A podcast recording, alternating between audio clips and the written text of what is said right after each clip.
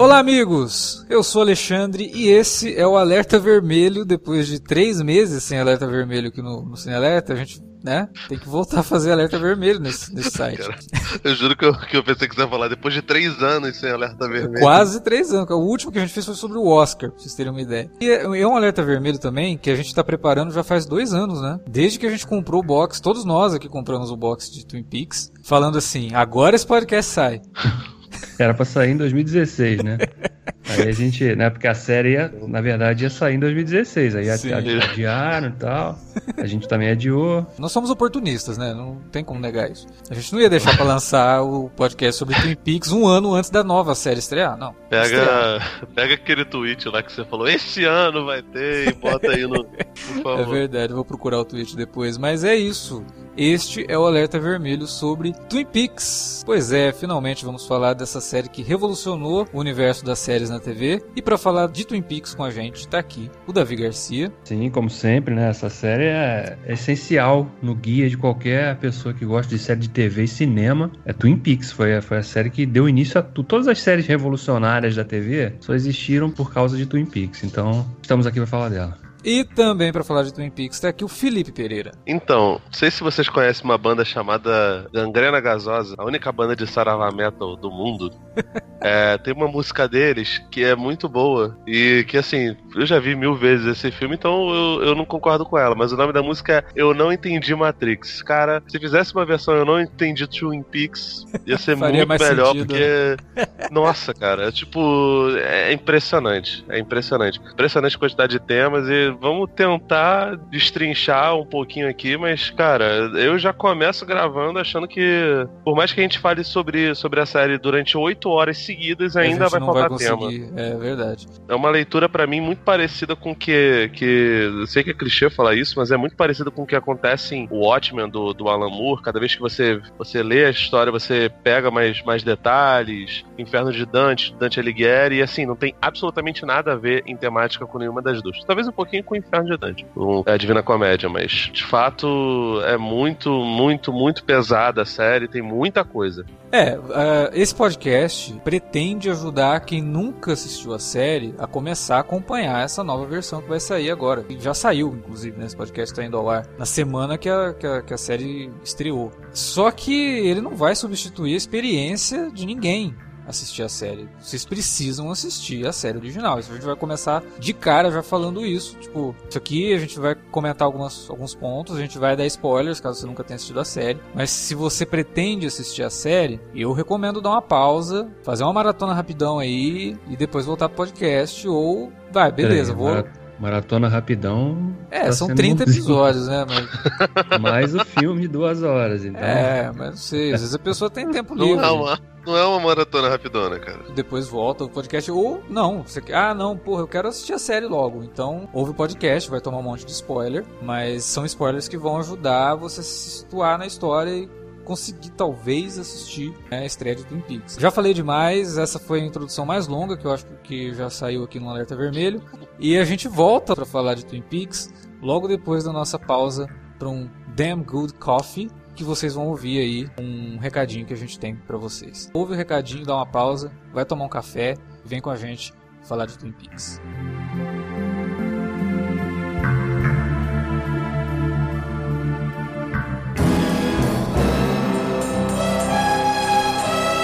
Você curte os podcasts do CineAlerta e quer ajudar a gente a manter esse conteúdo no ar? É muito fácil. www.padrim.com.br/CineAlerta. Entre lá, dê uma olhada nos planos que temos à disposição e nos ajude. Como um dos nossos colaboradores, você ainda pode participar de hangouts, de sorteios mensais e de um grupo secreto no Facebook, onde você pode dar críticas, sugestões de pauta e muito mais. www.padrim.com.br/CineAlerta. Entra lá, é rapidinho e você pode ajudar a manter o CineAlerta no ar com esse conteúdo que você gosta. Fique agora com o podcast.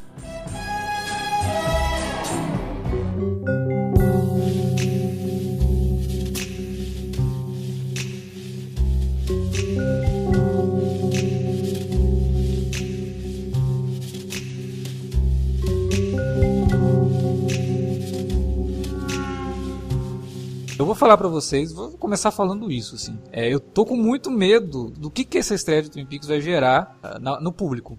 Porque, cara, a gente tá falando de uma série que o último episódio dela foi ao ar há 27 anos. É. E não é todo mundo que assistiu. Então, obviamente que o Showtime apostou muito alto, né? Apostou na autoria do David Lynch, deu os episódios todos pra ele dirigir, fez as exigências e o Showtime aprovou. E sabendo já que não vai ter a audiência de outras séries que são do canal, porque por mais que muita gente vai assistir por curiosidade de saber, nossa, sobre o que é essa série, que loucura é essa, que voltou depois de 27 anos, o que está acontecendo, eu acho que muita gente não vai voltar na segunda semana, porque, cara, não vai entender. Não só a questão da proposta, mas a narrativa e tudo mais. Levando em consideração o piloto, né, original, a loucura que ele estabelece ali, e que não é um pentelésimo do que é a loucura dos últimos episódios da segunda temporada, é pra deixar todo mundo muito confuso. Tá sendo uma coisa inesperada, porque spots da série, o que tá saindo de divulgação é inacreditavelmente enigmático. Né? Vago, né? Cara, é muito vago. Você assiste o vídeo e tá, que porra é essa, cara? Que isso, sabe? Quem nunca teve contato com a série deve ver os comerciais de Twin Peaks e pensar, cara, que diabo é isso, né? Eu acho que muita gente vai começar a assistir a nova temporada sem conhecer a série original pela curiosidade de querer saber o que tá acontecendo. Mas como eu falei, eu não sei se muita gente vai voltar a assistir. Por sorte, não é uma coisa que vai depender de uma outra temporada nem nada. Pelo que a gente sabe até agora, é uma história fechada. É o que o Lynch queria fazer e pra encerrar essa história e até dar abertura a novas coisas aí. Mas Twin Peaks é um troço complicado, né? O Felipe falou ali, porra, cara, é difícil. Como que você vai explicar isso? A gente fica falando 8 horas aqui, a gente não consegue explicar. E realmente, né? É uma série complexa, é uma obra complexa. E que tem a marca do David Lynch nesse sentido. Ela é tão ampla que, como eu falei, você vai ouvir esse podcast, vai saber coisas que aconteceram na série, mas não vai substituir a experiência, porque ela é uma experiência mesmo, né? É uma experiência de imersão, é uma experiência de suspense, que não é igual a nada que tinha na TV quando ela foi exibida, né? A gente depois vai falar um pouquinho de como que era o cenário da TV nessa época. Cara, é um absurdo você pensar que essa série passou no começo dos anos 90, né? E que ela inspirou tantos outros criadores depois a começarem a pensar nas séries de TV como obras autorais. A gente não tinha isso. Qual foi o motivo do cancelamento? Porque claramente ela não foi feita pra ter 2 temporadas. Foi baixa audiência, né? Quando a série começou, ela tinha números impressionantes pra época, sim, né? Quando a série estreou, ela chegou a fazer quase 30 milhões de audiência. Depois, ao longo da primeira temporada, a audiência se manteve na casa ali dos 20, oscilando ali um pouquinho menos, um pouquinho mais. Mas na segunda temporada a audiência foi despencando, principalmente depois da revelação do grande mistério que é estabelecido na primeira, que é quem matou Lara Palmer. Quando isso é esclarecido por pressão dos executivos da ABC, que era a emissora da Disney, né, TV aberta nos Estados Unidos, que exibia a série, pressão deles para que se fosse revelado, porque o público estava impaciente, e naquela época o nego escrevia cartinha, né, não é, a gente tá falando da década de 90, não tinha internet, então as pessoas inundavam a emissora de cartas, né, querendo saber quem é que tinha matado Laura Palmer, porque não aguentavam mais. E essa questão de quem matou a Laura Palmer, inclusive, era algo que o David Lynch nem estava pensando em revelar, pra dizer a verdade. Sim. Ele não, sim, verdade. Pra ele, assim, era uma coisa que poderia encerrar a série. E o grande lance de quem matou Laura Palmer é explicado, entre aspas, da forma como o David Lynch queria, pelo Bob quando tem o enterro da Laura.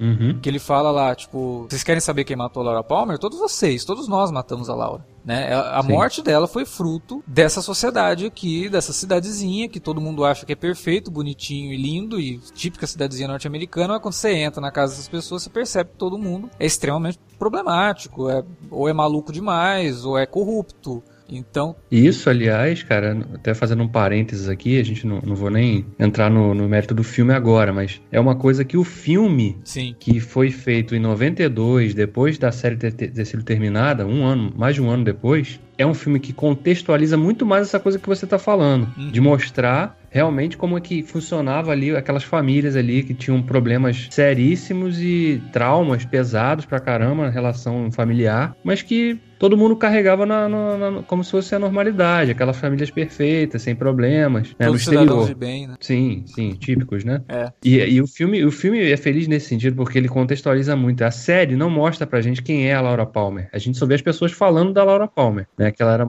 a moça bonita, né? A rainha do baile, da high school, que era querida por todos e tal, mas aí ao longo da série a gente vai descobrindo que ela tinha, assim, vários segredos, né? Ela tinha uma vida totalmente obscura, que era praticamente uma outra identidade que ela tinha, né? E que as pessoas mais próximas dela talvez não conhecessem, né? Ou preferissem não conhecer, né? E o filme mergulha muito nisso também, pra te mostrar quem era a Laura Palmer, né? E a série, ela mergulha mais em torno do mistério, né? Como que a morte dela afeta as pessoas, né? Esse que é o grande carro-chefe, pelo menos da primeira temporada, que vai sendo carregada até a revelação lá pro 7º e 8º episódio da segunda. Sim, e como que a morte dela vai revelando a natureza dessas pessoas, né?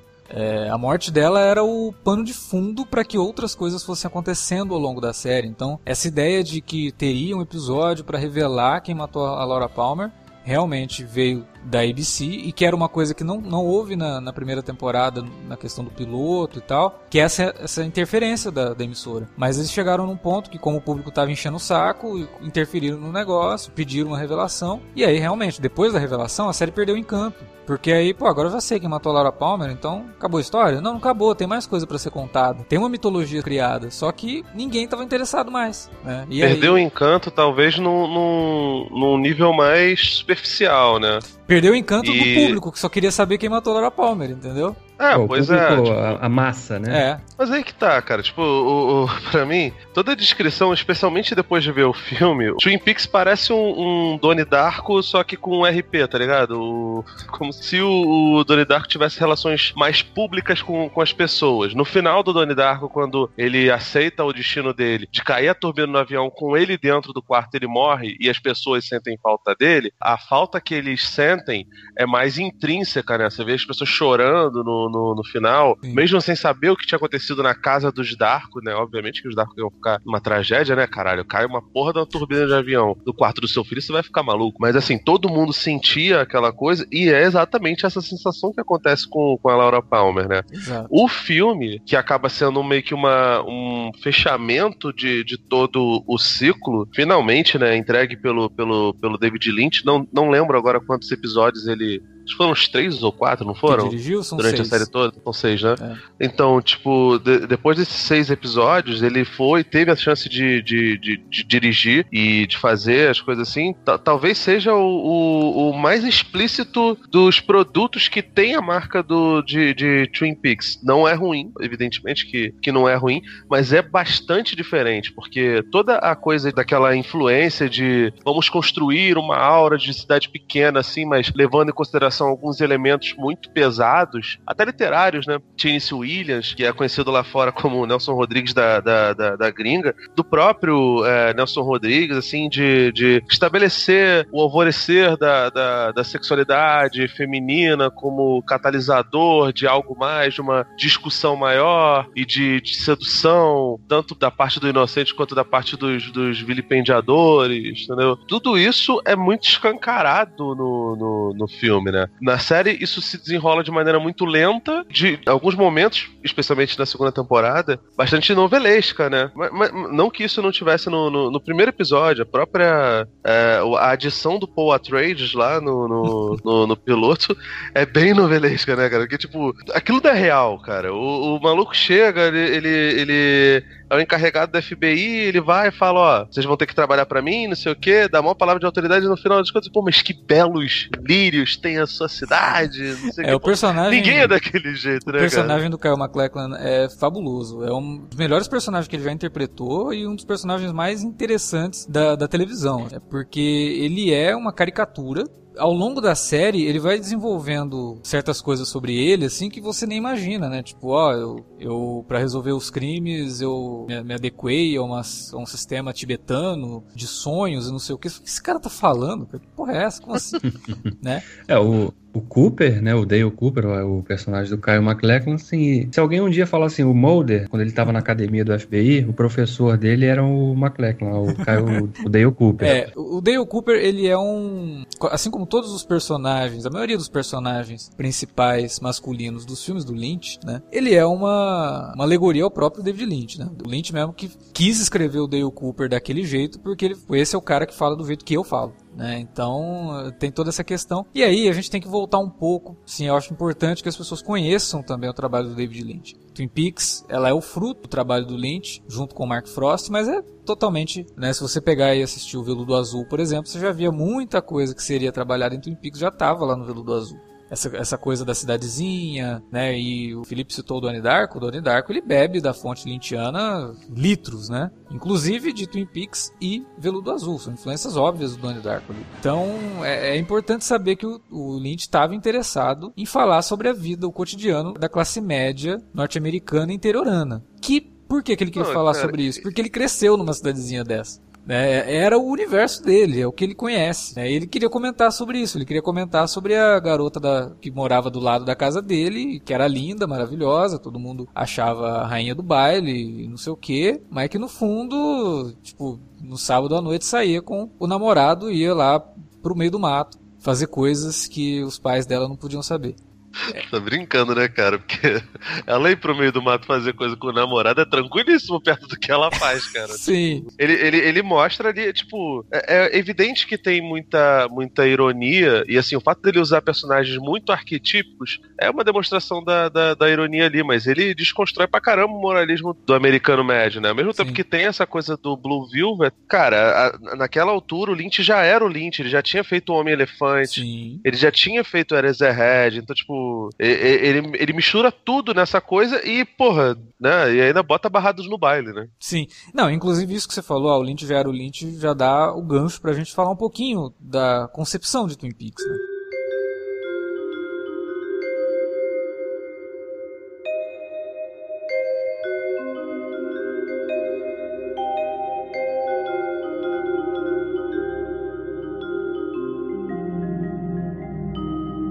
Como você falou, o Lynch já era o Lynch e o Mark Frost já era o Mark Frost. O Mark Frost, ele é muito importante para a TV norte-americana justamente por tentar inovar nas narrativas televisivas. Porque, cara, ali, anos 80, anos 70, a televisão dos Estados Unidos virou uma produção que a gente chamava aqui de enlatado, porque era justamente isso, eram seriados, que a gente hoje chama de procedural, né, procedural, não sei o que existem até hoje, mas na época era muito pior, assim, porque eram todos os episódios fechados, né, não tinha um arco que começava no primeiro episódio de uma temporada e até o último episódio dessa temporada, e aí intercalando com episódios fechados. Não, eram todos episódios fechados, dificilmente tinha arcos de 2 episódios, 3 episódios, que iam desenvolvendo ali, mas tipo, terminava o episódio, quando começava o outro, parecia que nada daquilo tinha acontecido. Era como se fosse mais um dia na vida desses policiais investigando um crime, ou mais um dia na vida dessa família aqui com as pessoas dando risada enquanto eles contam piadas. Então...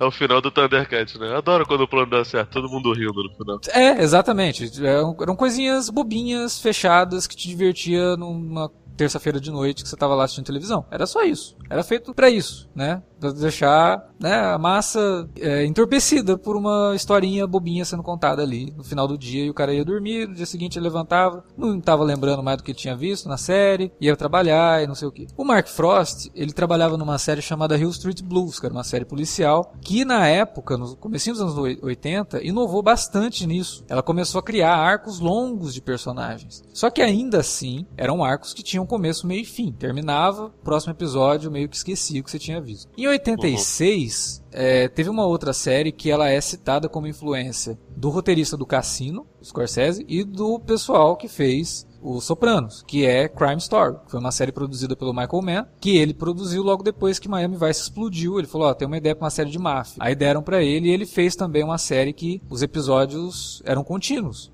Foi uma das primeiras séries, que uma temporada inteira praticamente, de episódios que todos eles acabavam com um gancho. Parecia uma novela, né? Terminava com um gancho, já começava o próximo, dando continuidade. Era uma história realmente que ia embora. Só que eram poucos exemplos, não tinha muita coisa. O resto das séries eram tudo enlatado. Tinha uma diferença nisso aí, né? Além dessas séries, cara, a gente não pode esquecer que na época, e que foi uma coisa que Twin Peaks também soube mesclar, que eram séries de muito sucesso e que tinham essa característica, assim, de histórias contínuas, mas que, no fundo, eram novelas no horário nobre. Sim, Dynasty, que era Dallas, né? Dynasty. Que eram ambas novelões, né, de famílias e tal, contando uma história de anos e tal, com muita intriga, muito conflito, muito... né, relacionamento amoroso secreto, traições, etc. Que Twin Peaks também bebeu um pouquinho nessa fonte aí para contar as suas subtramas, né? Mas bebeu dessa fonte no sentido de fazer quase que uma paródia disso, né? Percebe que claro, ele carrega exagerado muito naquilo justamente para falar, gente, isso aqui é como se fosse um personagem de novela, dessas novelas que vocês estão acostumados a assistir, enfrentando uma situação totalmente absurda, que não é pra eles, sabe? Mas as pessoas não entendiam desse jeito. Tanto que quando descobriram que a Laura Palmer morreu, acabou, cara. As pessoas estavam realmente preocupadas com o que aquele monte de adolescente imbecil tava fazendo, cara. Quando, sei lá, tinha... Porra, não, fora que tem lá outra coisa, né?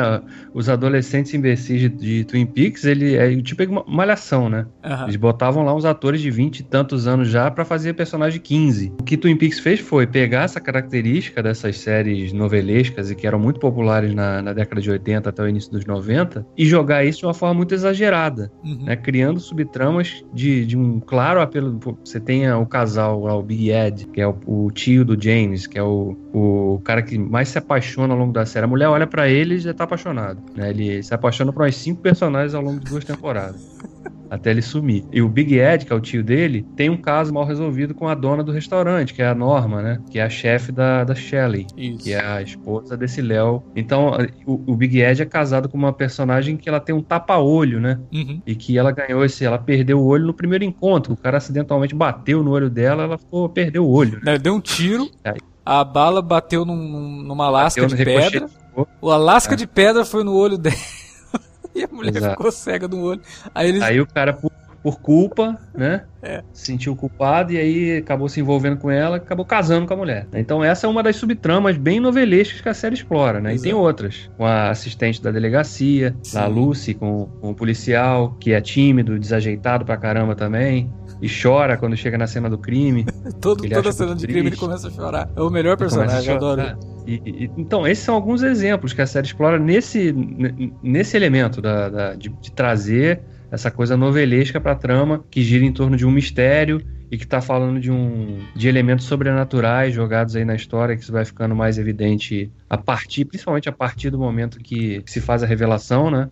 E aí a série ganha mais, ela pinta com cores mais fortes isso, pra justificar o crime, né? Justificar quem era o autor do crime, por que ele fez aquilo, como que ele fez aquilo. Até então, mais do que isso, né? Eu vejo todo o lance do mistério da Laura Palmer como um grande estudo sobre a origem do mal, sabe? Sim. O personagem que é Bob, né? Vê ao longo da série ali o Bob, quem é o Bob? O que tá acontecendo? Quem é esse cara e tal? Ele é o mal encarnado. E você percebe que a pessoa que ele tá influenciando, ela tem uma certa influência sobre outros 2 personagens que também representam o mal na série. Então, existe uma cena que representa isso maravilhosamente, assim, que até pra própria linguagem televisiva ela é bastante inovadora. Foi bastante inovadora na época. Mas todos esses elementos que Twin Peaks trabalha, eles são fruto do próprio Mark Frost tentando juntar isso que ele já conhecia, que ele já tinha feito na TV, com o conhecimento do David Lynch no cinema. Os 2 não se conheciam, eles tinham um agente em comum, e aí esse agente colocou os 2 em contato, e eles ficaram amigos, começaram a discutir ideias, não sei o que, pensar em roteiros e tal, e caiu na mão deles um projeto de uma cinebiografia da Marilyn Monroe. Eles escreveram essa cinebiografia da Marilyn Monroe, que não foi pra frente, e o David Lynch fala que nem estava muito interessado, porque era história real pra ele, não é uma coisa que anima ele a fazer filme. Acabou não dando certo. E os 2 escreveram um outro roteiro juntos, que tem o nome bem bizarro de One Saliva Bubble, que também não foi pra frente. E aí esse agente deles meio que falou pra eles, cara, vocês tinham que se juntar e fazer uma série de TV. Aí eles meio que faziam série de TV, Lynch não tava afim, não era uma coisa que ele queria fazer, e começou a brincar com a ideia, conversando com o cara e com o Mark Frost. E o Mark Frost entrou na brincadeira e começou a desenvolver uma ideia base do que iria se tornar Twin Peaks. Seria legal fazer uma série que se passa numa cidadezinha, e a gente vai investigando esses personagens, tem um crime, não sei o quê. O agente achou que eles estavam realmente falando sério, falou, porra, ótimo, coloca isso no papel que eu vou arrumar uma entrevista com vocês, com o pessoal de alguma emissora aí. E aí eles, tá, beleza, vai, vamos escrever um argumento básico aqui. Escreveram um negócio e o cara arrumou um encontro deles com o executivo da ABC. Que hoje é o presidente da Disney. Que hoje inclusive. É o presidente da Disney. E nesse encontro eles começaram a falar das coisas, o Lynch soltou uma frase no meio da conversa lá que o Mark Frost falou, eu acho que aquele foi o momento que a gente vendeu a série pros caras. Que ele falou, não, e nessa cidadezinha tem umas árvores, e essas árvores se mexem como se fossem mãos no vento. O Mark Frost fala que o pessoal na sala que tava sentado ouvindo eles falar, foram pra frente da cadeira, tipo, conta mais, né? Só que assim que meio que terminou tudo, essa discussão deles com o pessoal da ABC, alguns dias depois começou a greve dos roteiristas nos Estados Unidos em 88. Foi uma greve bem pesada, durou muito tempo. Ninguém falou mais nada dessa ideia. O Mark Frost foi para um lado, o David Lynch foi para o outro, cada um trabalhando num projeto separado. Meio que esqueceram disso. É um belo dia, o mesmo agente diz... Ó, o pessoal da ABC quer conversar com vocês de novo. Eu já tinha acabado a greve, né? O pessoal da ABC quer conversar com vocês de novo e tal. O Mark Frost conta que ele nem sabia mais do que se tratava a série. Ele falou, gente, eu nem lembro mais o que a gente falou pra eles na época que poderia ter ajudado a gerar esse interesse. Mas aí... Vão escrever o roteiro. Escreveram o roteiro do longa, que é o piloto da série, né? É um longa-metragem de 1h30. E apesar de muita gente na época não entender muito bem o que estava naquele roteiro, eles confiaram, porra, é o David Lynch. O cara já fez alguns filmes bem interessantes, super renomado e tudo mais. Beleza, vamos fazer. E o Mark Frost, apoiando o David Lynch pra caramba, falou, ó, eu acho que você tem que ir lá e falar que você quer fazer do teu jeito e não deixar que a emissora interfira. Porque senão não vai ser um trabalho seu, vai ser um trabalho da ABC... Vai ter a tua assinatura, mas não vai ter a tua identidade. E eles brigaram muito para que a ABC não interferisse. E o pessoal falou, não, beleza, a gente não vai interferir não. Façam lá o que vocês quiserem fazer. E foram lá, gravaram o piloto. Cara, o piloto é uma loucura, né? E apresenta tudo que vai acontecer. Só que ao mesmo tempo te deixa super confuso com o que pode ter acontecido com a Laura Palmer. Todo mundo se torna suspeito naquele piloto. Você não consegue acreditar em ninguém ali. E a emissora, durante a gravação, chamou o Lynch e falou, ó, a gente vai deixar vocês fazerem aí tudo, mas pensa num final fechado pro piloto. Porque se vocês apresentarem o piloto e a gente não gostar, não aprovar como série, pelo menos a gente pode ter um telefilme aí. Né? Então mesmo que tenha um final em aberto pra ser o início da série, façam um final fechado. E o David Lynch, beleza, né? Com aquela boa vontade de todo criador quando o cara chega e fala pra ele o que ele tem que fazer, né? Aí ele foi lá, pensou num final maluco, que envolvia uma sequência de sonho, e aí ele cria o personagem, né? O Bob, o cara de um braço só e tudo mais, e coloca ali nesse final. E é uma loucura o final. E ele não gostou do final, mas ele gostou de algumas ideias, tanto que depois ele incorpora essas ideias lá ao longo da série pra poder desenvolver essa parte mais sobrenatural aí. O piloto em si não agradou os executivos da ABC, né? Ninguém entendeu nada. Até uma brincadeira que a gente fez esse ano gravando o podcast de Legion, a gente até imagina que deva ter acontecido algo assim no piloto de Legion também, né? Para mostrar lá para os executivos da FX, os caras meio que... Foi isso que a gente aprovou aqui, né? A gente deu dinheiro mesmo para esses caras fazerem isso. E aconteceu isso com o Twin Peaks. Só que as exibições testes do piloto foram muito bem recebidas. E aí a ABC resolveu dar a chance de gravar mais 7 episódios. Então, tipo, vamos ver o que vai acontecer nesses 7 episódios aí, depois a gente resolve que se vai virar uma temporada completa, ou uma primeira temporada mais curta e depois uma segunda temporada completa e tal. Gravaram os 7 episódios e, como o Davi falou lá no começo, Twin Peaks foi um sucesso no começo. Por quê? Lembra que eu falei? Os caras chegavam em casa, depois de um longo dia de trabalho, e assistiam o seu episódio de Dynasty, ou assistiam o seu episódio de, sei lá, Miami Vice, sabe?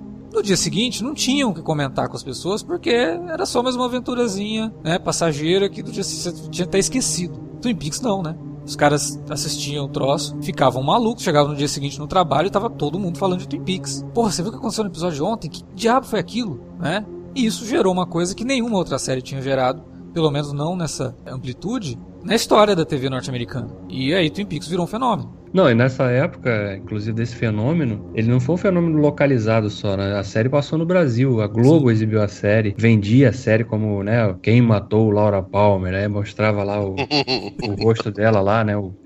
É sério, cara, né? Eu lembro disso, eu ficava impressionado com aquilo, eu não cheguei a assistir. Na época eu era muito novo, mas... eu lembro vagamente, passava tarde, passava no domingo à noite, né? É, sim, passava no domingo, depois do Fantástico. O Davi preferia ver Família Dinossauro. Ah, claro. Que tem muito a ver com o Twin Peaks, né?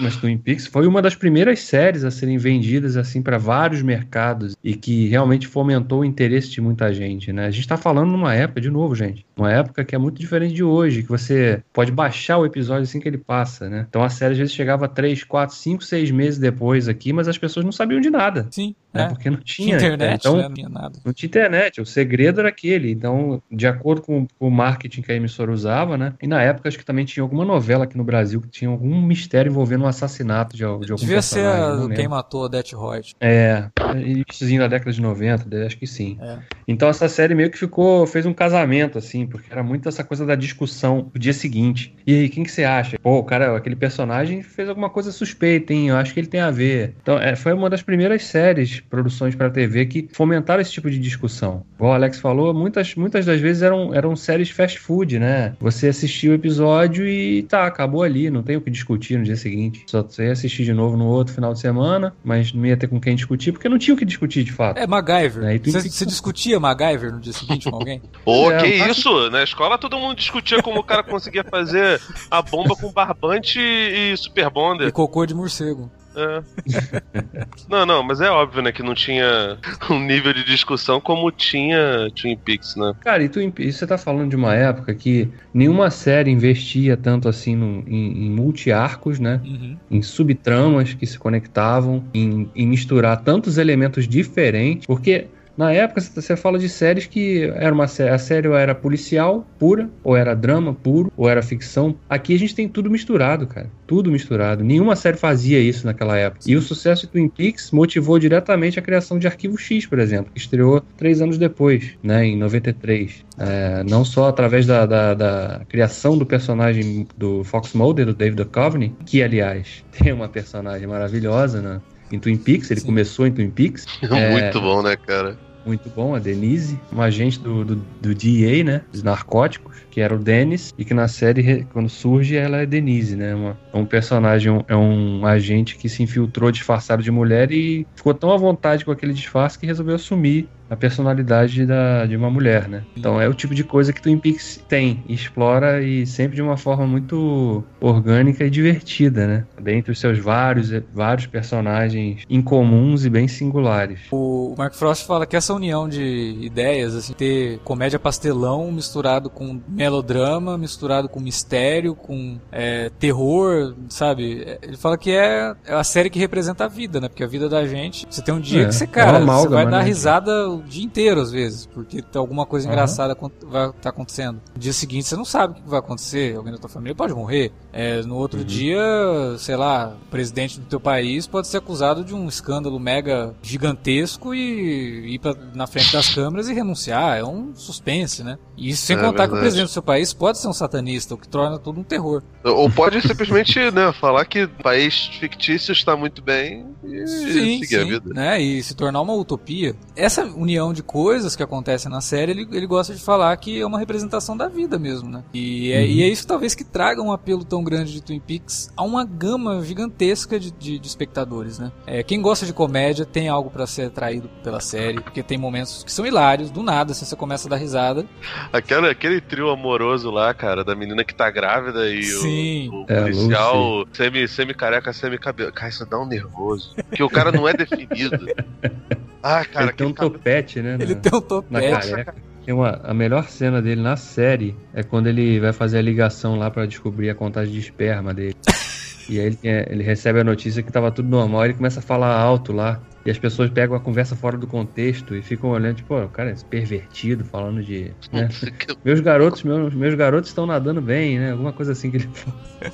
Tem uma outra desse momento também que o personagem do David Lynch na série, né? Que é o agente, que é o chefe, né? Do Cooper, o agente do FBI. Uhum. Quando ele chega em Twin Peaks, ele vira pro... Tá o Cooper, o xerife e aquele assistente do xerife, aquele índio, né? O Hawk. Aí ele chega pro Cooper e fala... Que ele fala gritando porque ele é surdo, né? Dale, vem aqui na sala que eu preciso te falar um negócio. Aí beleza. Aí eles fecham a porta. Eu quis chamar você aqui pra te falar confidencialmente, pra não gerar nenhum conflito aí com o pessoal que você tá trabalhando. Aí corta. Tô todo mundo lá fora ouvindo tudo que ele tá falando, cara. Aí, porque parece que você tá muito amigo desse xerife, isso pode causar um atrito de jurisdição, não sei o quê. Aí o xerife abre a porta e diz, eu só queria avisar que a gente tá ouvindo tudo que vocês estão falando aqui fora. É muito bom, cara. É o Gordon, o personagem do David Lynch, é o Gordon. Cara, outro personagem que é muito bom é o do Miguel Ferrer, né? Saudoso Miguel Ferrer, sim, que faz também um agente do FBI, totalmente antissocial, né? Ele é um cara assim que, tipo, dá patada de graça em todo mundo, né? E aí ele tem uma rixa, na primeira temporada tem uma rixa pesada com o xerife da cidade, que é o Harry, né? E ele inclusive sai, ele provoca tanto o cara que o xerife tem uma hora que ele explode e dá porrada no cara, né? Sim.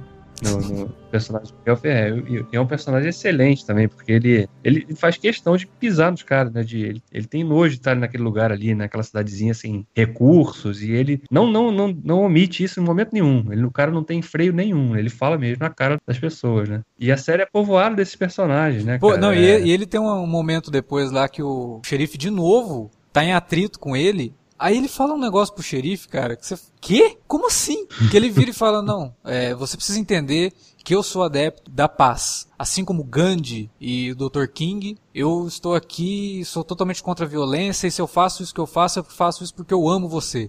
Aí fica aquele silêncio sepulcral na sala, ninguém entende nada daquilo. O Cooper olhando para aquilo, cara... meio que... Ui, né? O cara fica assim, pô, esse cara tá falando sério, ele tá me zoando, né? E aí ele sai da sala, assim, e fica todo mundo com cara de what the fuck, inclusive o espectador, que também, né? Porque na segunda temporada a série assume a postura surrealista dos trabalhos do Lynch, né? Primeiro episódio, sim, da segunda temporada é um troço absurdo, e eu imagino que a partir do primeiro episódio muita gente tenha se afastado da série.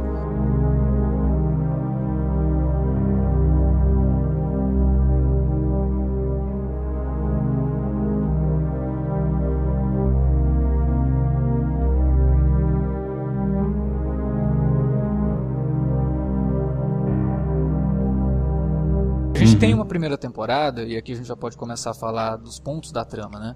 O que acontece na primeira temporada? Primeira cena, o corpo da Laura Palmer é descoberto, as pessoas ficam totalmente abaladas com a questão, porque é uma garota, uma colegial, que todo mundo tinha como a menina perfeita, de repente aparece embrulhada em plástico, flutuando no rio lá de Twin Peaks. E aí tudo aponta, porque ó, isso aqui vai ser uma série que vai falar sobre o assassinato da Laura Palmer, e aí vai ter todo aquele whodunit, né? O famoso whodunit, que é o... tem os suspeitos, e aí a gente vai ficar aqui tentando elucubrar quem que matou Laura Palmer. E a primeira série, a primeira temporada, embora tenha algumas dicas de elementos sobrenaturais, como, por exemplo, a primeira vez que o Cooper tem o sonho, e aí ele vai explicar... A mãe da Laura Palmer vê o Bob, exatamente, né? Mas tem uma visão do Bob. São coisas pequenas que podem ou não fazer parte da série, ou podem ser só uma coincidência absurda de tudo aquilo acontecer, né, de forma aleatória.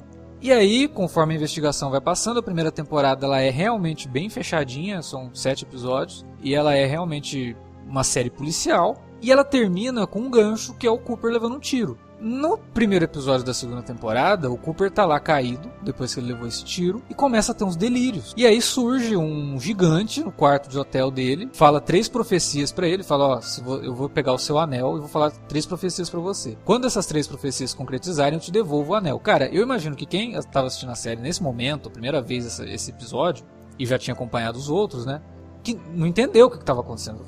Aí surge um velho que é um funcionário do hotel. O cara chega com uma taça de leite, o Cooper lá caído sangrando, né?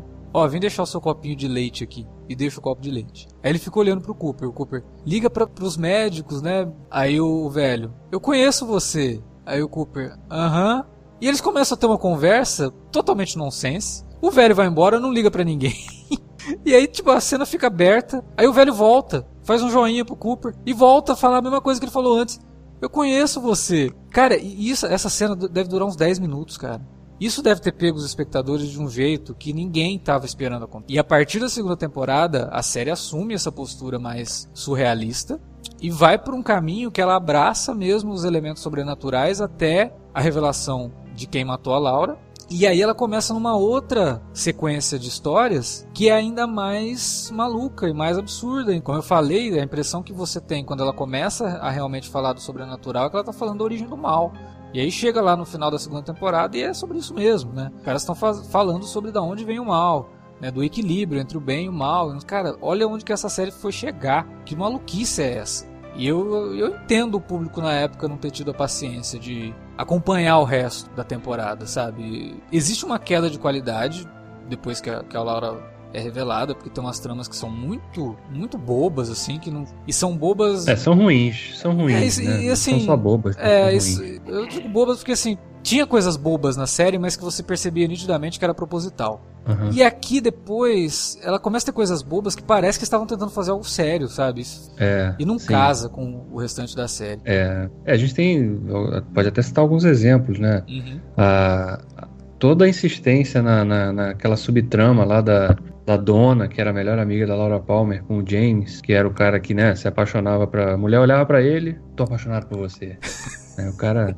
E ele sai da cidade, aí ele vai pra casa de uma mulher, de uma loura que ele conhece no bar. Nossa. E aí ele conserta o carro do marido da mulher, aí depois ele percebe, ele se apaixona pela mulher, só que ela é casada. E aí tem um irmão que é ciumento, e aí ele se envolve assim mesmo, aí depois ele percebe que ele foi passado pra trás, porque aquilo ali era um golpe. Nossa, cara, aquela trama é muito ruim, muito ruim. E é um desses exemplos que você tá falando. Não era uma coisa...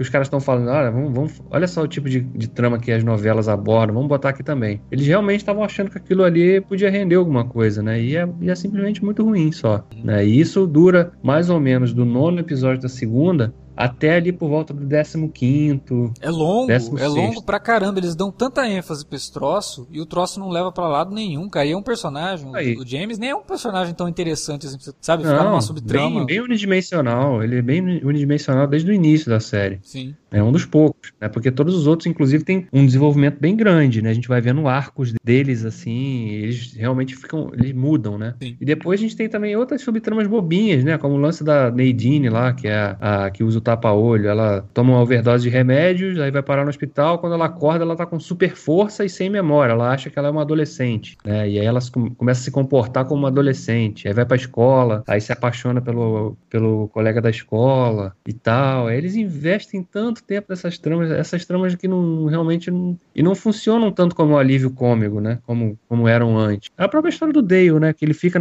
qual a justificativa pra ele ficar na cidade depois que o mistério é revelado do assassino? Exatamente. Ele estava envolvido numa investigação de um cassino lá, que era um cassino ilegal, que na verdade empregava garotas como prostitutas, e então ele é acusado de ter feito essa operação de forma ilegal. Retiram o badge dele do FBI, ele é investigado, então ele acaba tendo que ficar na cidade ali para ser investigado. É a justificativa que dão. E aí ele fica ali meio que sendo um assistente do xerife durante esse tempo, né? Porque aí a gente entra na história um traficante de drogas que tinha ligação com o dono do cassino do bordel, que era o pai de uma das amigas da Laura também, a Audrey, né, o Ben Horn, que era um dos donos, e aí eles investem nessa trama, entendeu? Da corrupção local, do empresário local, que quer dominar tudo, e que também tem negócios escusos, que sob aquela pinta de empresário respeitado, ele na verdade é um filho da puta, explora inocentes e tá metido em todo tipo de coisa ruim. E aí a série, na segunda temporada, a partir desse do 8º,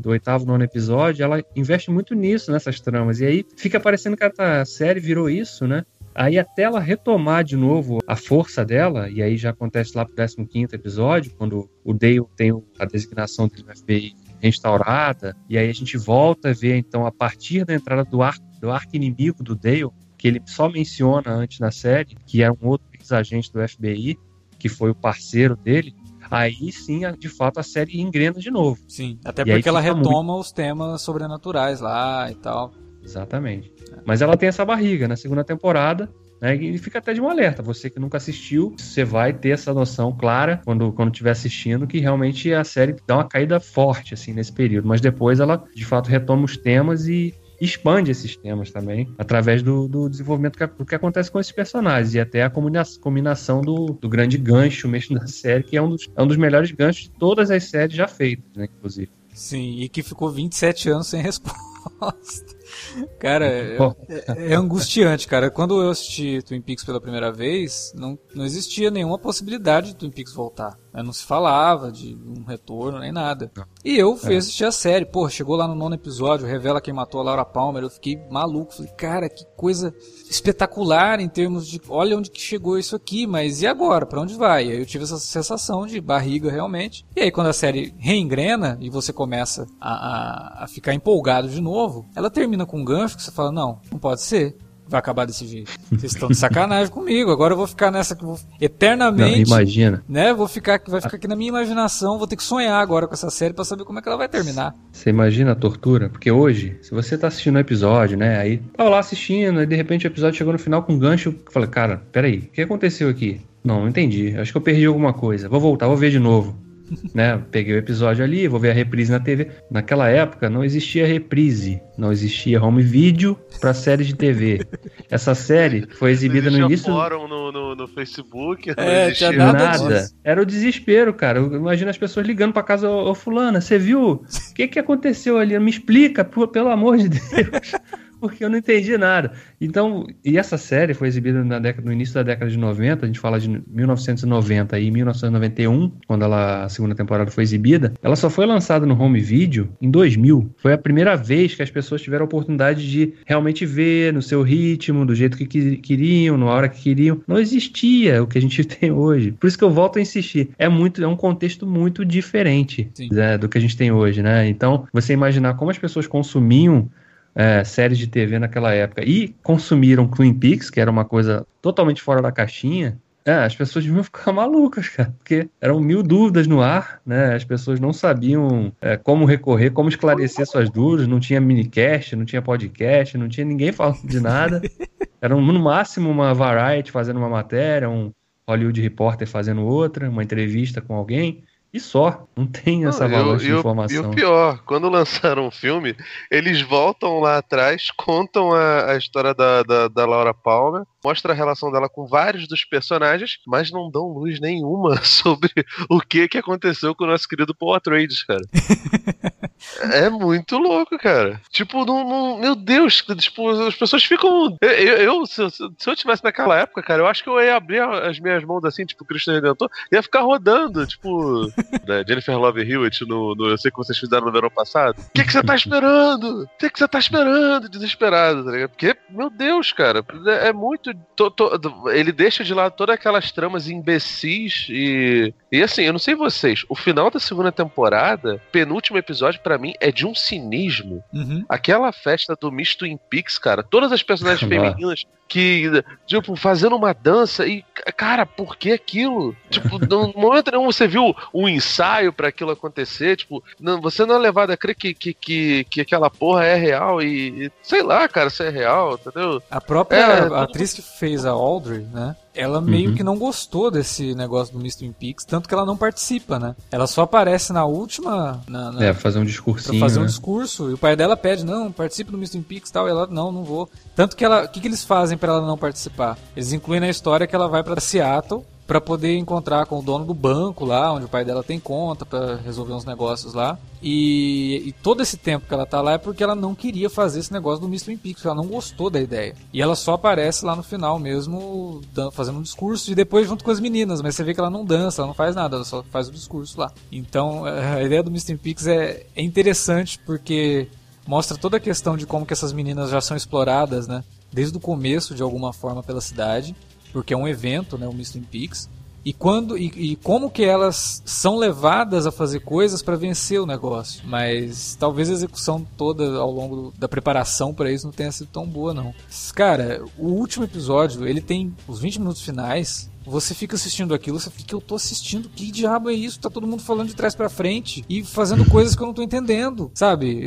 Quando a gente fala, às vezes vai criticar uma série que fala assim, porra, tem muito diálogo expositivo, né? O cara vai lá e explica tudo. Esses 20 minutos finais da segunda temporada do Twin Peaks é o anti-exposição, né? Porque os personagens falam de trás pra frente, que já é bem difícil você entender, apesar de ter legenda. O que eles estão falando são coisas que, se você não estivesse prestando atenção na série ao longo de toda a exibição dela, você não entende realmente o que eles estão falando. É muito aleatório, né? É um texto confuso, mas é confuso, é um confuso bom, né? Instiga o espectador a se envolver com aquilo e pensar no que tá vendo, sabe? Ela provoca o espectador. O espectador é obrigado a pensar assistindo a série, coisa que as séries da época não faziam, né? Elas pensavam por você, elas te davam tudo mastigadinho, e Twin Peaks nunca esteve preocupada com isso, né? Até a revelação do assassino da Laura Palmer é um troço que você fica meio dúbio, né?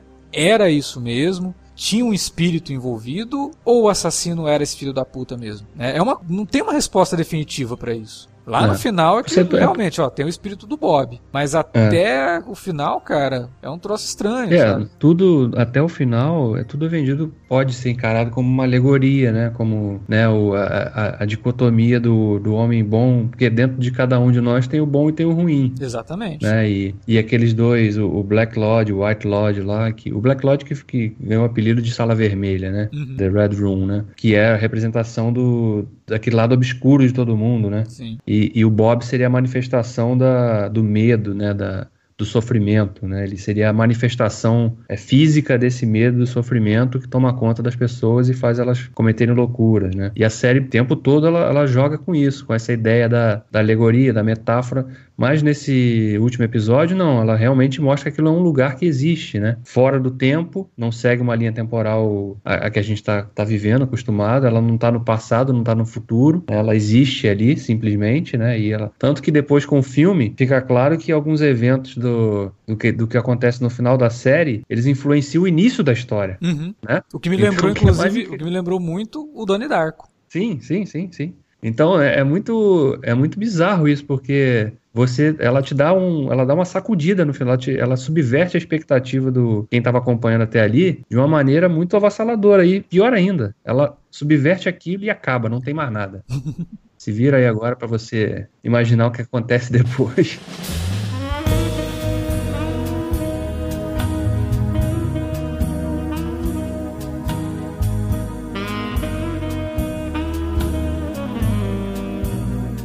Tem uma coisa de Twin Peaks também que a gente, por enquanto, não falou, mas acho que agora a gente precisa falar, que ajuda muito a série, que é o elenco, né? O Kyle MacLachlan é um cara que já tinha trabalhado com o David Lynch no Doom, né? O Veludo Azul.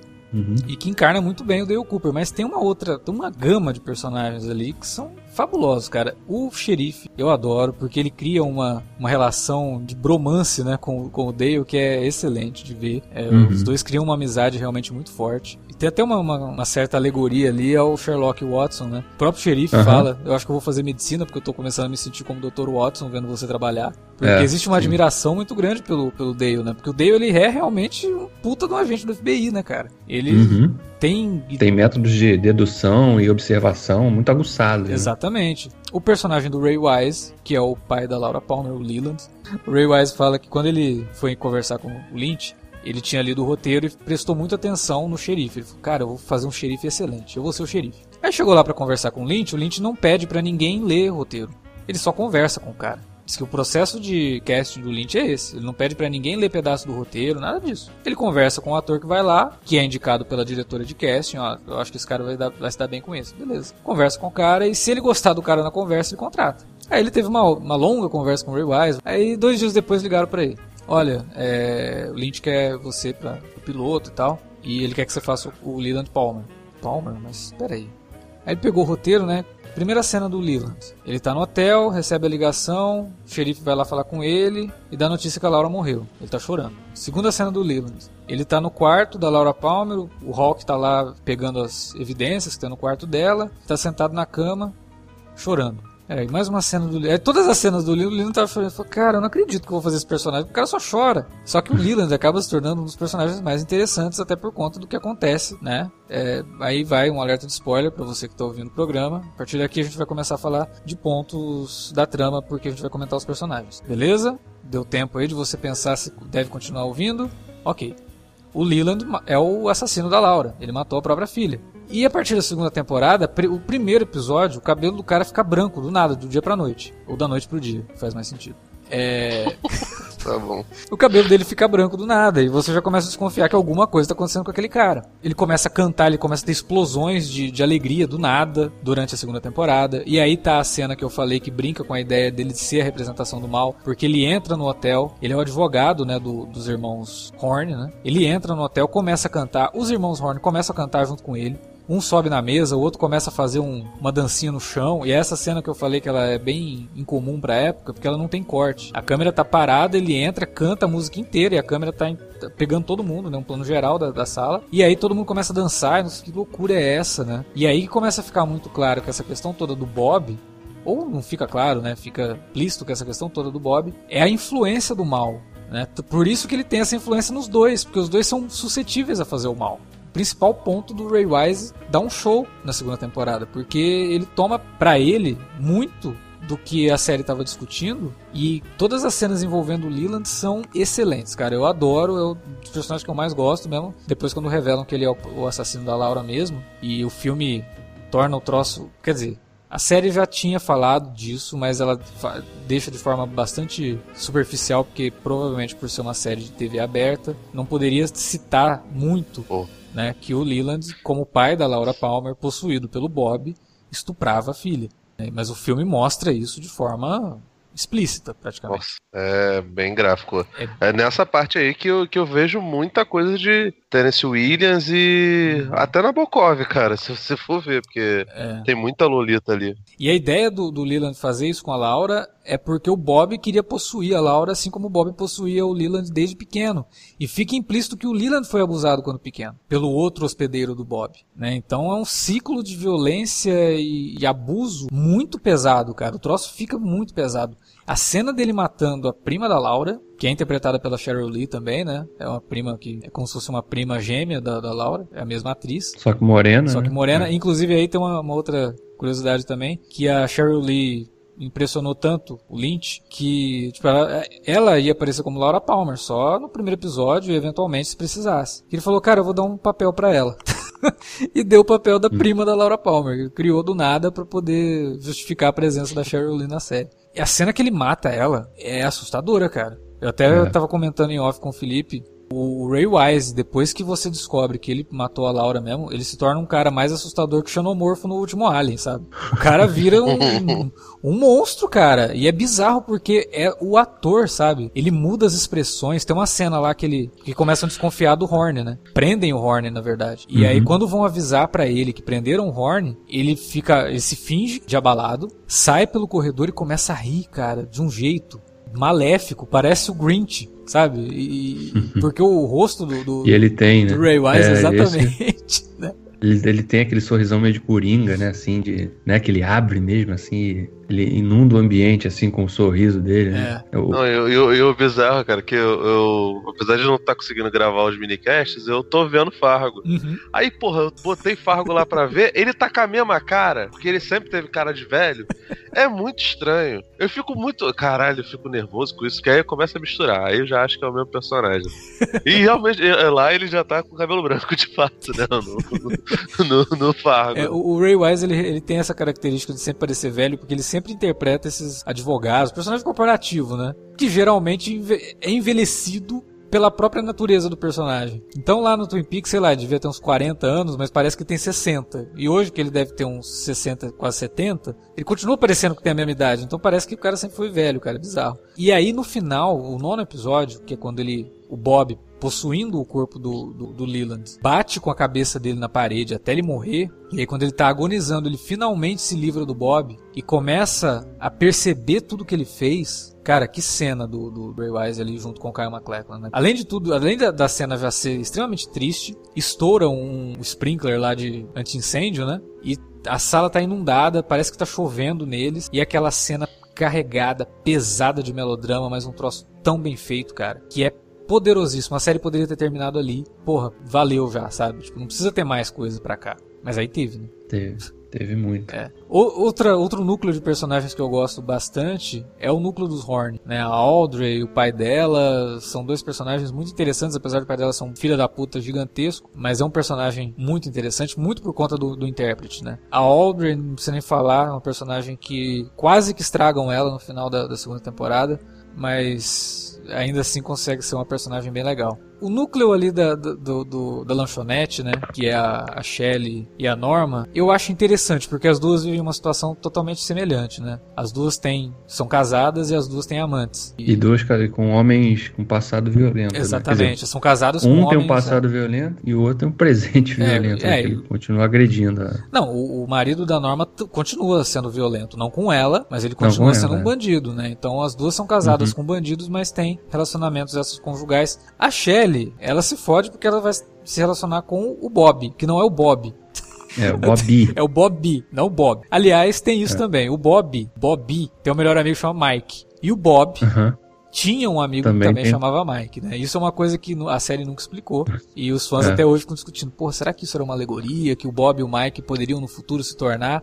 esses mesmos caras. Pelo amor de Deus. Cara, meu Deus. Segue, velho. Segue o jogo. É, vida que segue, né? Vamos nos prender a isso. Mas, vindo de uma série que tava falando de tantas coisas malucas, eu não duvido que se ela continuasse, ela poderia envolver uma questão metafísica de falar que o Mike e o Bob, na verdade, eram o Mike e o Bob mesmo. Isso, pra mim, é mais um piolho que o Lynch colocou pra ficar exatamente discutindo isso, né, cara? Porque tem mil coisas, mil possibilidades. Assim como outras coisas também, cara. O Ray Wise tá no mesmo ambiente ali que o Kiefer Sutherland e depois aparecer na quinta temporada de 24 horas.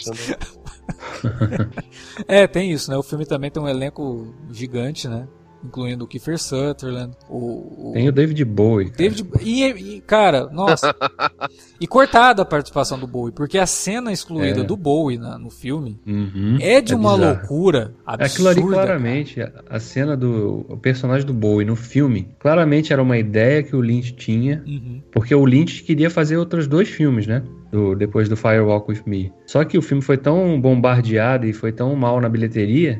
E, obviamente, a ideia não foi pra frente e morreu. Mas, claramente, o personagem do Bowie era uma ideia que o Lynch tinha pra explorar depois. É um mistério novo, né? Um personagem também misturado com alguma coisa sobrenatural ali, que ele se deslocava. Sim. Ele simplesmente teletransportava de um lugar pro outro. Não, e a cena dele lá com o Dale, ele tá no corredor, aí ele fica no corredor e a câmera pegando. Ele volta pra sala pra olhar pro corredor pra ver se ele ainda tá na câmera. Tipo, que diabo é isso, cara? Aí depois ele volta, ele tá lá na câmera. Aí o David Bowie passa por ele e ele sai correndo, porque o David Bowie vai conversar com o chefe deles. Cara, o filme é muito maluco, cara. O filme, tipo, ele pega o conceito da série e extrapola mesmo. Tipo, aí é o Lynch fazendo o que ele queria fazer como cinema, né? Sim. Ao mesmo tempo que ele... tipo de limite, né? Ao mesmo tempo que ele expande muito a questão da história da Laura Palmer, né? Sim. Porque se o assassinato da Laura Palmer na série era só uma MacGuffin, né? Quer dizer, não, esse só é entre várias aspas, tá? No filme, a gente conhece quem era a Laura Palmer. Por que ela tinha aquela vila dupla? Por que ela era viciada em drogas? Por que ela tinha tantos namorados, amantes? Por que ela se envolveu no cassino que tinha prostituição? Então a gente entende quem é. E aí, você estava falando antes dos atores, né, do elenco, é a chance que ela teve de fazer realmente a Laura Palmer, né, a Cheryl Lee. Sim. E no filme, cara, ela tá muito bem. É impressionante o que ela consegue fazer com essa personagem no filme, né? Ela consegue construir um reflexo de todo tipo de sentimento que essa personagem tem, né? É a ingenuidade da garota ainda adolescente, quase uma jovem mulher, né? A busca dos relacionamentos perfeitos. Então ela é apaixonada pelo James, mas ao mesmo tempo ela tem uma relação com o Bob, porque o Bob é o cara que fornece droga pra ela, né? E aí ela tem essa vida dupla que ela sai à noite, usa droga e bebe pra caramba e transa loucamente, faz orgia. E aí no dia seguinte ela tá lá toda recatada na escola, então a gente vê essa jornada toda da personagem no filme, né? E isso, claro, ajuda a dar uma contextualização maior pra tragédia dela, que é a culminação da morte, né? Sim. Como ela morre. Tem um filme, na verdade não é filme, é uma série, acho que o Wilker até comentou isso no podcast que a gente fez sobre Stephen King, chamado Tempestade do Século. E o Tempestade do Século, ele acaba mostrando ali, sob uma ótica meio espiritual, assim, levando em consideração até a mitologia judaico-cristã, as vergonhas de uma cidadezinha E mostra relações incestuosas, né? Uhum. Tipo, no caso do filme, do Twin Peaks, eu senti muito isso, cara. Porque a Cheryl Lee é uma atriz que era muito linda. Era, tipo, tava no auge da beleza. E, assim, a interpretação que ela faz pra Laura Palmer é completamente diferente da prima dela. Até a beleza dela é muda, explorada, né, cara? De maneira... Fisicamente, cara. Sim. E, assim, ela é muito, muito bonita. E as cenas de nudez e semi-nudez que ela tem uma cena que ela tá na cama, uhum, que ela tá fumando, ela cheira, ela fuma cigarro mesmo, não cigarro do capeta, tá no telefone, e aí ela vai colocando uma meia calça, porque ela já tá de lingerie, e ela vai colocando, mas a semi-nudez e as outras cenas de nudez, então, são constrangedoras, cara, dão mais ou menos uma sensação parecida com o que aconteceu lá no Tempestade do Século, e você fica meio, caramba. Você fica incomodado, né? Incomodado, cara, agora, porque... Você tá vendo uma mulher muito bonita, nua, mas você tá incomodado com aquilo, porque você sabe qual é a situação dela. Exatamente. Qual é a situação dela, e você vê uma situação, uma outra coisa muito pior, que é a relação dela com o Leland, né, cara, que é muito próximo daquele meio sonho, meio realidade escrota que ela tá sentindo, que ela tá vivendo, né. Então, tipo, o filme brinca com essas situações e é pesado, cara. Tem horas ali que você se incomoda mesmo, né. A cena, tipo... inclusive, que tem a dona, que inclusive é outra atriz, né, tem um recast da dona. No filme. Que a dona acaba se envolvendo em orgia, né, cara, com a Laura. Sim. Aquilo é pesadíssimo, e tanto que a Laura, quando vê aquilo, ela entra em desespero, né, ela começa a gritar, não, a dona não, e tira ela de lá e vai embora. Ela queria mostrar pra dona o que ela tava fazendo, mas não aceitava que a dona pudesse ser corrompida por aquilo. E ela afasta o James na noite que ela morre justamente por conta disso, sabe? Tipo, você percebe nitidamente que ela gosta do James. Só que ele não é o cara que ela quer arrastar pra aquilo. Ela não quer levar ele pra esse universo que ela tava vivendo. Pra essa loucura, né? Essa loucura. É bonito, cara, e é triste, sabe? E é triste de uma forma tão sincera e sensível... que esse filme fez muito sucesso no Japão entre as japonesas, porque as japonesas viam... Lida muito com essa questão da submissão da mulher, né? Exato, cara, e elas viam aquele abuso que a Laura sofria, e o abuso de uma sociedade patriarcal, né, e realmente baseada na dominação do homem sobre a mulher, que foi uma identificação quase que imediata das japonesas com o filme. Elas se viam ali, cara. E olha que triste isso. Meu, nenhuma mulher deveria se ver na Laura Palmer. E esse núcleo de abuso aí volta naquela cena que eu falei do Bob, no enterro da Laura, que ele fala, vocês querem saber quem matou a Laura Palmer? Fomos nós. Cara, se a série não tivesse revelado quem matou a Laura, e realmente tivesse sido feito do jeito que o Lynch queria, de não usar isso como motivo, e sim só como uma válvula de escape pra você construir aqueles personagens, essa cena teria sido a cena-chave de toda a série, porque é exatamente sobre isso, né? É como que as coisas que a gente mantém escondidas, né, elas acabam destruindo alguém. Elas podem destruir alguém, que normalmente não somos nós, né? Vão destruir pessoas que são afetadas por isso. Então, porra, o Horn lá era o cara que tinha um puteiro, né? Ninguém sabia. E ele usava a própria loja dele pra pegar as meninas que eram vendedoras pra levar pra esse puteiro e transformá-las em prostitutas, quer dizer... Quase escravas, inclusive, né? Quase não eram nem, tipo... Exatamente. Aliciadas na loja, né? Sob o disfarce ali do glamour, né? Tava numa loja de departamentos e tal, você vai lidar com gente com dinheiro e tal, e aí atraídas por um outro universo em que a realidade era muito dura, né? E que quase transforma a própria filha do Horn numa dessas garotas, né? Porque tem um momento na segunda temporada que ele é foreshadowing, né? Do vai acontecer com a Laura, que a gente vai descobrir que acontecia com a Laura com o pai, né? Que o Horn quase chega nos finalmente com a própria filha, sem saber que é ela, né, cara? É, sim. E a Sherilyn Fenn ali tava muito bem, né, naquela... que ela faz esse arco dela, é o melhor arco dela na série, pra mim. Sim, sim. Porque ela fica tão interessada com a história do mistério da Laura Palmer, que ela descobre que ela trabalhou lá, né, nesse cassino. E ela se infiltra lá também com um nome falso e acaba ficando refém lá, né, inclusive... Ela é torturada porque viciam ela em heroína, né? Sim. Ela fica lá um período... Então é um arco bem legal também da personagem. E é o arco que exige dela, né? A Sherilyn Fenn era muito, muito bonita, cara. E, aliás, todo o elenco feminino de Twin Peaks e o masculino, porque é como se você estivesse vendo, como o Felipe falou, Barrados no Baile, sabe? O Lynch escolheu a dedo, assim, um elenco realmente bonito de jovens... pra colocar ali. Só com um cara careca, né? Que é o policial. Porque Barrados no Baile tinha umas paradas meio bizarras, né? Sim. Esse ator, inclusive, que faz o policial Andy lá, o meio careca, com um tufo na cabeça, ele não era nem ator na época, né? Ele era motorista, né? Motorista do Lynch, né? Aí o Lynch gostava dele, deu um papel pra ele. O Lynch, ele se junta de pessoas com queixo grande e cabelo esquisito, porque ele se identifica, né? E então, né? Por isso que Kyle MacLachlan, o Bill Pullman, né? Tá... E esse rapaz aí que fez o policial, que tá de volta agora na série.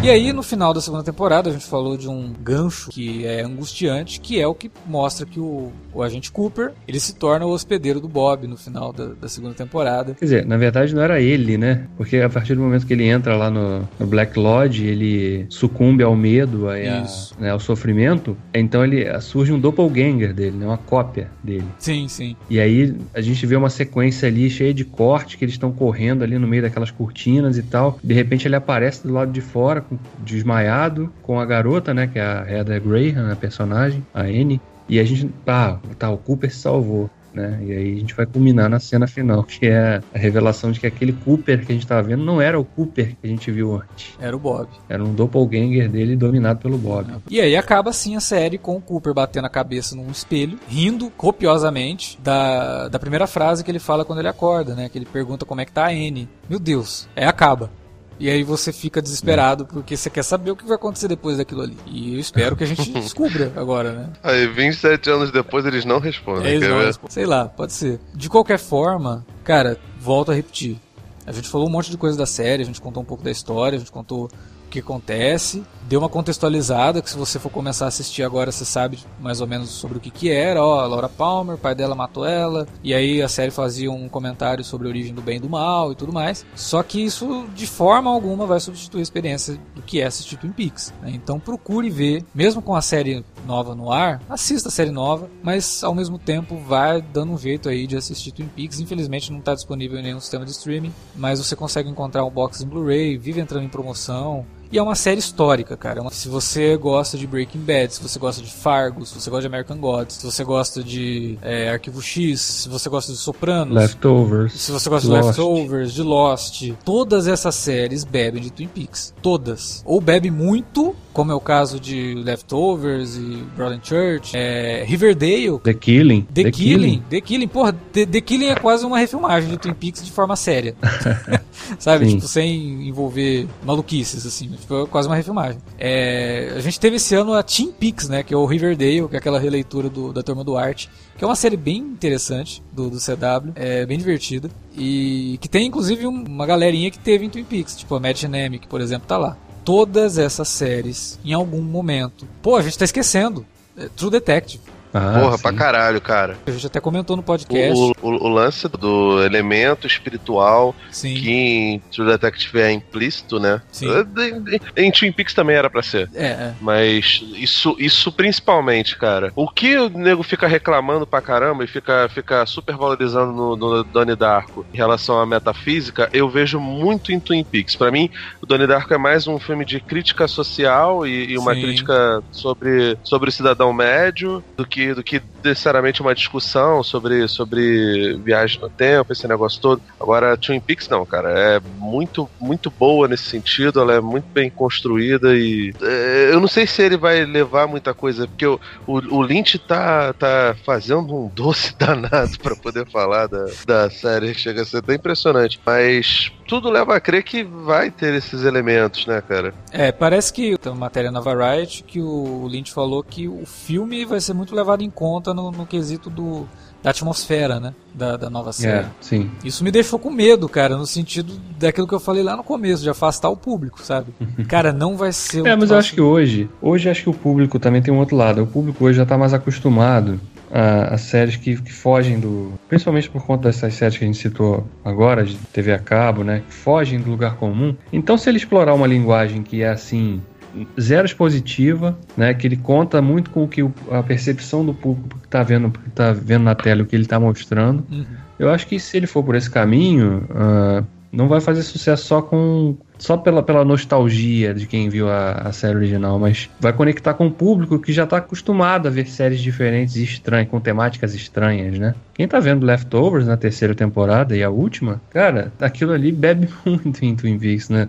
Nas características mais sombrias e mais loucas de Twin Peaks, Leftovers tá no mesmo caminho. Então, se as pessoas estão curtindo, e eu acredito que estejam, e Twin Peaks nessa retomada for por esse caminho também, eu acredito que ele vai fazer um sucesso razoável, pelo menos assim. Mas então, o que eu acho que talvez pegue nessa nova versão é que a primeira série tinha um lado superficial que atraía as pessoas e que era muito, que estava na moda, o Barrados no Baile, não foi muito longe dali que começou Malhação no Brasil, entendeu? Tinha um público ávido por histórias assim, entende? Hoje em dia, esse tipo de formato não necessariamente chamaria a atenção do público, mas eu entendeu? Não acho nem que ele vai por esse lado não, viu, Felipe? Eu acho que ele vai fazer algo no sentido de que, olha, lá atrás, o que a gente fez? A gente fez uma coisa que ninguém estava fazendo. Aí todo mundo copiou. Aí hoje tá todo mundo copiando ainda Twin Peaks. E eu acho que o Lynch não vai se repetir. Eu não tô falando que ele vai se repetir. O que eu estou dizendo é o seguinte. Na época, ele tinha um trunfo na mão então, que podia fazer enganar o público com algo que era popular. Eu não sei se ele vai ter algo semelhante com... Se ele vai pegar algum elemento que está na moda hoje para poder chamar o público genérico. Eu acho que ele vai subverter o que a gente entende hoje como série de drama. Eu acho que a ideia do novo Twin Peaks ela só poderia funcionar realmente como algo para dar continuidade a essa temática revolucionária da série, se ele pegar o que a gente entende por série de drama e falar, pera aí um pouquinho, né? O Hold My Beer, sabe? Tipo, segura aí que vocês vão ver o que é. E vai fazer o totalmente maluco, cara. Eu acho que ele vai desconstruir o This Is Us, lá, a série lá do John Ventimiglia. Pois é, This Is Us é uma série que cabe perfeitamente nessa comparação que você fez, né? Porque é um novelão, né? Nesse sentido, é um melodramático e tudo mais. E que não que ele vai usar This Is Us como base, né? Obviamente que não. Mas que pode pegar alguns arquétipos ali de personagens e mexer com isso, sabe? Eu acho que Twin Peaks agora ela só vai funcionar se ele subverter aquilo que ele mesmo criou, sabe? Tem que ser um troço, cara, muito maluco pra fazer jus também a marca Twin Peaks, sabe? Não pode ser só uma coisa que ele já continuar o que ele tava fazendo antes, não. Por isso esse meu medo, assim, do público, tipo, eu assisto Leftovers, eu assisto Legion, eu assisto Fargo, Twin Peaks é moleza, e sair do primeiro episódio, que diabo foi isso que eu acabei de assistir? Sabe? Eu adoraria que isso acontecesse, cara. Eu tô muito curioso porque, assim, o material, como você tinha destacado, o Lynch tá bem restritivo, né? Eu acho que a partir do momento que ele bateu o pé lá, teve um momento que ele chegou a anunciar que, morreu, não vou fazer mais, acabou. É. E aí o cara Chaí, né, o executivo, o chefão da Showtime, que é um canal a cabo da CBS, nos Estados Unidos, chamou o cara, não, vem cá, vamos conversar aqui e tal. Aí acabou, no final das contas, ele cedeu tudo, né? O cara, você vai dirigir todos os episódios, o budget que você quiser tá liberado. Ia fazer 13 episódios? Não, faz 18. Você quer fazer mais? 18 episódios. Pode fazer 18 episódios, que inclusive é um número bem comum pra TV. Pra caramba. Ou se faz 13 ou se faz 20.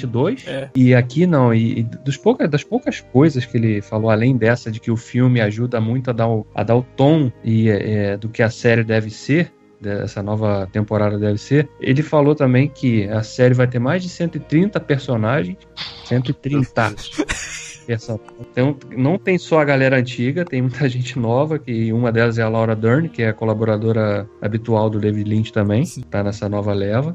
Além do Kyle MacLachlan, que volta, claro, e vários outros. Paul Atreides. Cara, eu não consigo não olhar pra ele e não ver ele com aquela roupa e o olho azul.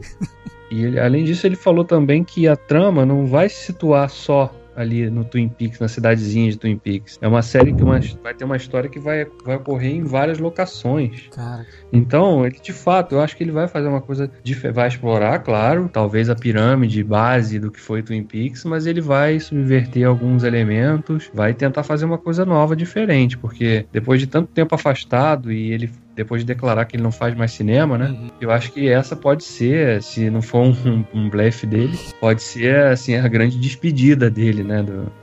assim, das produções mais mainstreams, assim, com essa nova retomada de Twin Peaks. É, cara, eu confesso que o hype é forte e meu medo é esse, inclusive, né, de ficar muito assim e aí depois, mas não sei, eu tô botando muita fé no Lynch, porque eu adoro o trabalho do Lynch, que muitas vezes é mal compreendido, né, justamente por ele abraçar tanto o surrealismo e as pessoas saírem sem entender o que acabaram de ver, sem perceber que às vezes a ideia não é que você entenda, né, você refletir, você embarcar naquilo, porque os filmes do Lynch são sempre experiências muito sensoriais, né, cara?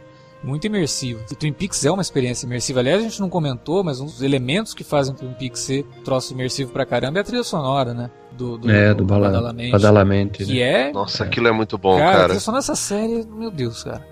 Não, e ela mistura elementos que, cara, não fazem nem sentido estarem juntos e funciona. Em outros momentos, cara, a trilha sonora causa um suspense. Aquela hora lá que morre o irmão do Sam Raimi, cara, é algo bizarro. Nossa, é. Cara, sei lá, vamos assistir Twin Peaks e vamos acompanhar os minicasts, porque nós vamos gravar aqui toda semana falando da série, tentando entender junto com vocês o que vai acontecer nessa nova temporada de Twin Peaks aí. Mas é bom pro ouvinte tentar, assim, se liberar de grandes expectativas, entendeu? O Lynch não faz coisa no cinema há muito tempo, ele tava com outros interesses muito chatos, por sinal. Pô, eu gosto das músicas. Nos últimos anos. Não, a música é de boa. O problema é os desejos dele lá, a compultura, essas coisas todas. Pô, ele escreve livro sobre essas porra, tá ligado? Isso é um saco. Agora, assim, o fato do Lynch estar parado, esse negócio todo, obviamente que causa nas pessoas que gostam do cinema dele uma expectativa tremenda, entendeu?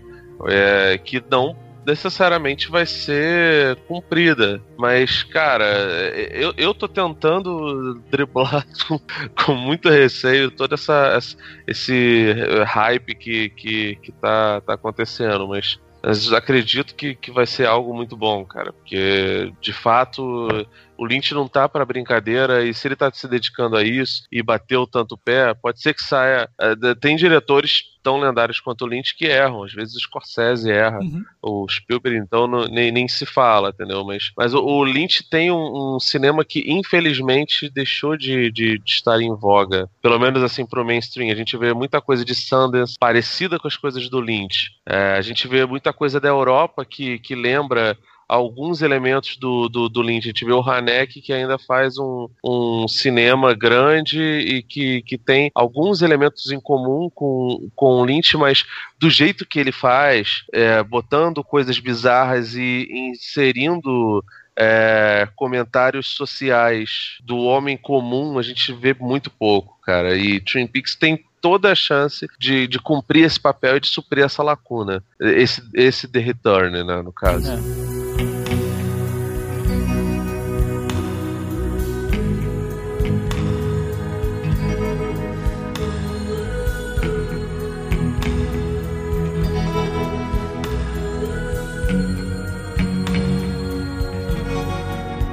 Bom, gente, era isso que tínhamos para falar sobre Twin Peaks por enquanto, porque a gente ainda vai falar de Twin Peaks mais 14 vezes, né? Porque teremos episódios duplos que não vão contar os 18. Falaremos de Twin Peaks aí mais algumas vezes, semanalmente com vocês, nos minicasts da nova temporada. Mas a gente quer saber de você. Você já assistiu Twin Peaks? Tá curioso pra nova série? Fala pra gente nos comentários aí embaixo ou no e-mail alertavermelho@cinealerta.com.br. Não se esqueça que estamos nas redes sociais, então você também pode entrar em contato com a gente pelo Facebook, facebook.com/cinealerta, ou pelo Twitter, lá no @cinealerta. Utilize as redes pra divulgar os nossos podcasts, inclusive os podcasts de Twin Peaks, porque eu não sei, como é uma série bastante esperada, eu acredito que muita gente vai comentar. Então seremos mais um no meio de muita gente que vai falar de Twin Peaks. Mas se você gosta do nosso trabalho, ajude a gente a divulgar os nossos minicasts, que eu acho que vão ser bem legais aí durante essa jornada comentando a nova temporada da série. É isso, gente. Até o próximo podcast. A gente volta semana que vem com mais. Muito obrigado pela audiência e a gente se vê por aí. Valeu!